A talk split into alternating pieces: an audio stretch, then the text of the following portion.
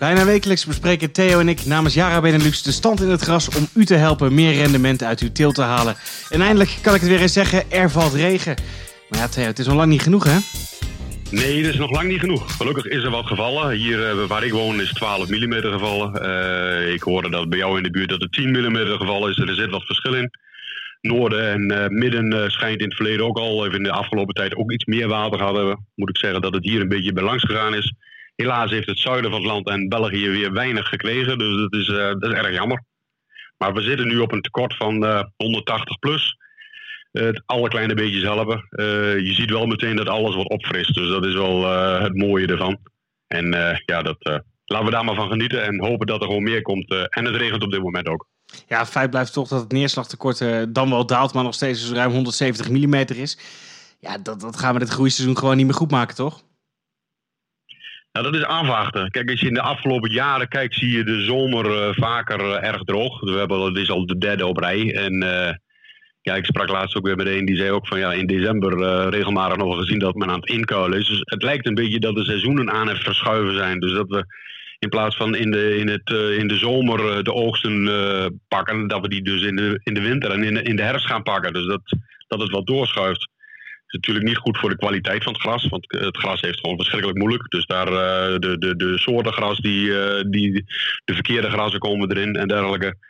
Maar het is in ieder geval de hoeveelheid. Vaak wordt het nog wel weer ingehaald later in dit jaar. Dus laten we daar ook maar op hopen. Ja, dus kan het groeiseizoen na het najaar verschuiven. Dat betekent, zoals ze zegt, niet heel veel goed. Maar kan het ook niet aan, ja, of opvangen met andere soorten, soorten grassen, andere mengsels wellicht, andere meststoffen? Nou, in ieder geval waar je naar, uh, naar moet kijken is, uh, zeker in de zomer, dat je niet een kali tekort krijgt. een beetje uitrekenen van wat je erop gebracht hebt en hoeveel je eraf gehaald hebt per ton droge stof haal je er ongeveer 35 kilo kali af. Um, ja, heb je dus goed geoogst in de eerste. En bij de heel veel plaatsen begint men nu ook al aan de tweede. Al is het dan, stelt het dan niet veel voor. Ik denk dat het meevalt. Maar in ieder geval voor jezelf even uitrekenen van hoeveel kilogram uh, droogstof er afgekomen is. En op basis daarvan even uitrekenen naar hoeveel mes je erop gebracht hebt. Anders aanvullen. Uh, zorg dat er wel voldoende kali op zit in verband met groei. Kali helpt uh, het gras door de stressperiode van droogte heen te uh, laten komen. Uh, advies is kali 60, 50 tot 100 kilogram maximaal bij bemesten, regelmatig. Dus niet in één keer een grote klap erop en denken van nou ja, nu hebben we het erop liggen, nou zal het tot eind van het jaar zal wel goed zijn. Kali spoelt uit. Er kan nog een keer weer een moment komen dat het zo hard gaat regenen dat het wel uitspoelt. Ehm, wij bij jaren hebben nog een productie wat daar ook bij zou kunnen passen. Dat is de 16030 er zit 16 stikstof en 30 kali in. Kijk, als je dan naar die uh, kali 60 kijkt, 50 tot 100 kilo. Uh, dan moet je altijd nog een keer weer met stikstof rond. Dus dan moet je twee keer eroverheen. En met die kali 16, eh, of met onze NK 16030 kun je in één keer kun brengen. Het is wel iets duurder, maar het scheelt werk. En qua verdeling, zit allemaal in één korrel. Dus het is een perfect strooibeeld erop. Dus dat is in ieder geval, dat zou een optie wezen om daarbij te helpen wat mij wel opvalt als je nu naar buiten komt, je gaf het al aan, uh, het, het, komt weer tot leven buiten. Maar hoe staat het erbij als we kijken naar, naar de tweede snede? Nou ja, tweede snede, de, de, mensen zijn aan het maaien. let op op je, op je bloei gebeuren. Dus kijk naar die stengel, er komt die bloeiwijze komt eruit. Wat gebeurt er als die, het spul in bloei schiet? Is, zijn een aantal dingen die duidelijk terugvallen. Nou, dat is onder andere de FEM, die knalt terug hoeveelheid eiwit valt terug die in het gras zit. En de stengel, hij wordt stengeliger, dus hij verhoudt. En die verhouding is op zich niet erg als je het wat als stengelmateriaal wilt gaan voeren aan je koeien. Maar normaal is de eerste en de tweede snede, die zijn goud waard. Daar moeten de melkkoeien het op doen. Dus dat is een, een nadeel. Dus die, daar is hij wel geschikt voor. Uh, de mensen die nu nog niet gemaaid hebben, die zullen waarschijnlijk iets meer stengelmateriaal oogsten. In plaats van echt koeienvoer. En dan hopen dat het later in, de, in het seizoen uh, bijdraait. En dat we daar dan weer goed gras uh, kunnen oogsten. Is het dan niet misschien een idee om uh, ja, ruwvoer op te sparen?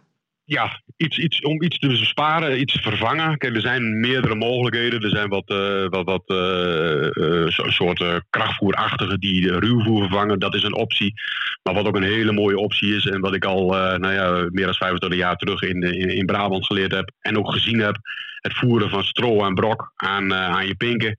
Ja, die beesten die zien er prachtig uit.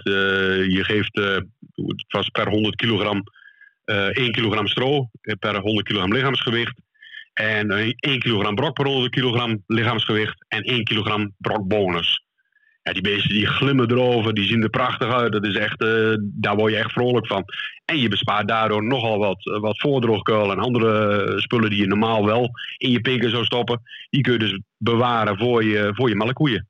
Dus dat is een optie. En natuurlijk, je kunt ook je droogstaande beesten kun je met stro en brok voeren wel opletten met de beperking dat uh, per 1 september uh, lijkt de wetgeving eraan te komen dat uh, dan niet te veel eiwit meer gevoerd mag worden. En dan wordt het wat lastiger. En dan zullen we dan toch wel weer naar de gewone, gewonere rantsoenen moeten. Ja, ja, al is er nog enige discussie over, die, uh, over die, die, dat wetsvoorstel en die wijziging. Dus daar uh, komen we zeker op een later moment in het jaar nog even op terug. Uh, het is dan wat we heel korte tijd hebben, anders was ik graag even hierover op doorgegaan. Maar ehm, ik, ik wil het dan nog even hebben met je over ureum. Want ja, er wordt wel eens gezegd dat ureum dus duurzamer is om te gebruiken in plaats van kas. Omdat de CO2-uitstoot daarvan in de productie een stuk lager is. Um, ja, klopt dat eigenlijk wel? Ja, dat klopt dat is ook zo. Ureum is wat dat betreft uh, bij de productie heb je helemaal gelijk. Uh, daar wordt minder CO2 uh, bij uitgestoten.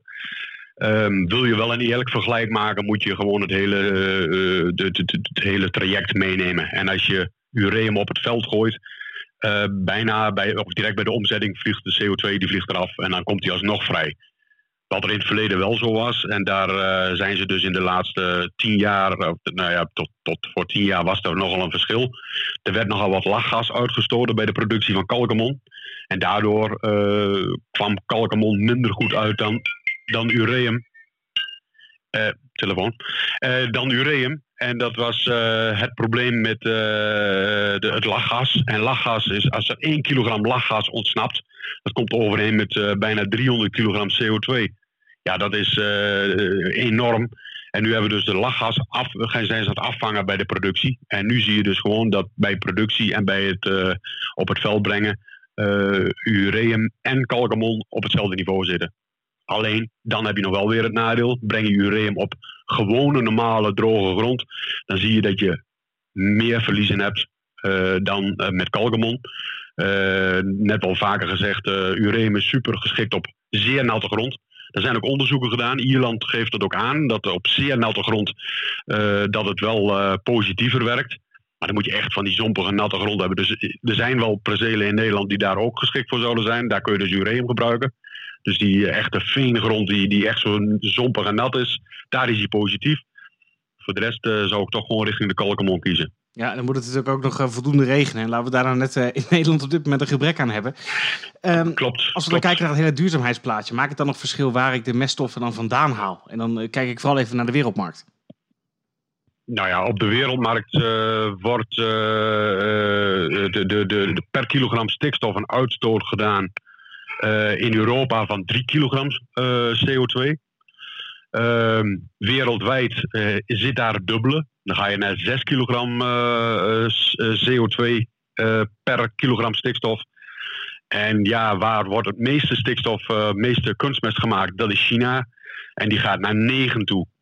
Dus als je gaat kijken, ik wil ook nog een beetje opletten in mijn carbon footprint en, en de broeikasgassen en dergelijke. Wil je het een beetje netjes houden, koop dan in ieder geval je kunstmest in Europa omdat we hier, zeker ook met die, met die, met die uh, lachgasafvanging, dat doen we allemaal, dat moet ook. Um, daarbij uh, zijn er ook al heel veel bedrijven bezig met uh, de, de, extra CO2 af te vangen. Dat doen wij onder andere in, in Sluiskil door de kassen die in de buurt staan, waar de, komkommers en de, en de tomaten verbouwd worden. Daar gaat de CO2 naartoe.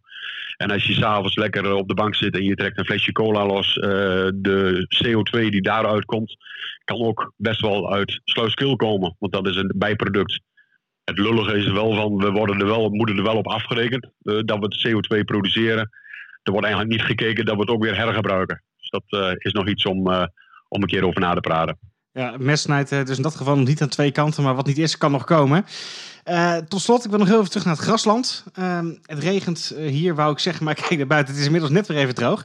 Maar ik denk voor de komende tijd, het is hoop op natte dagen, droge periode, dat we nog iets op het land kunnen. Ja, dat is, dat, is, dat is het wat we moeten hebben. We moeten gewoon echt veel regen hebben. En gelukkig komt er nu wat, maar ja, ik, uh, ik, ik heb er nog niet zo heel veel vertrouwen in. We hebben samen de regendans bijna gedaan. Dat heeft een klein beetje geholpen, maar misschien moeten we gewoon nog een keer. Het zag er in ieder geval goed uit, Theo. Hey, voor nu dankjewel. Uh, en heeft u als melkveehouder nou vragen over uw grasland of over uw andere teelt en zoekt u advies? Kijk dan ook eens op de website van Yara Benelux, www.yara.nl.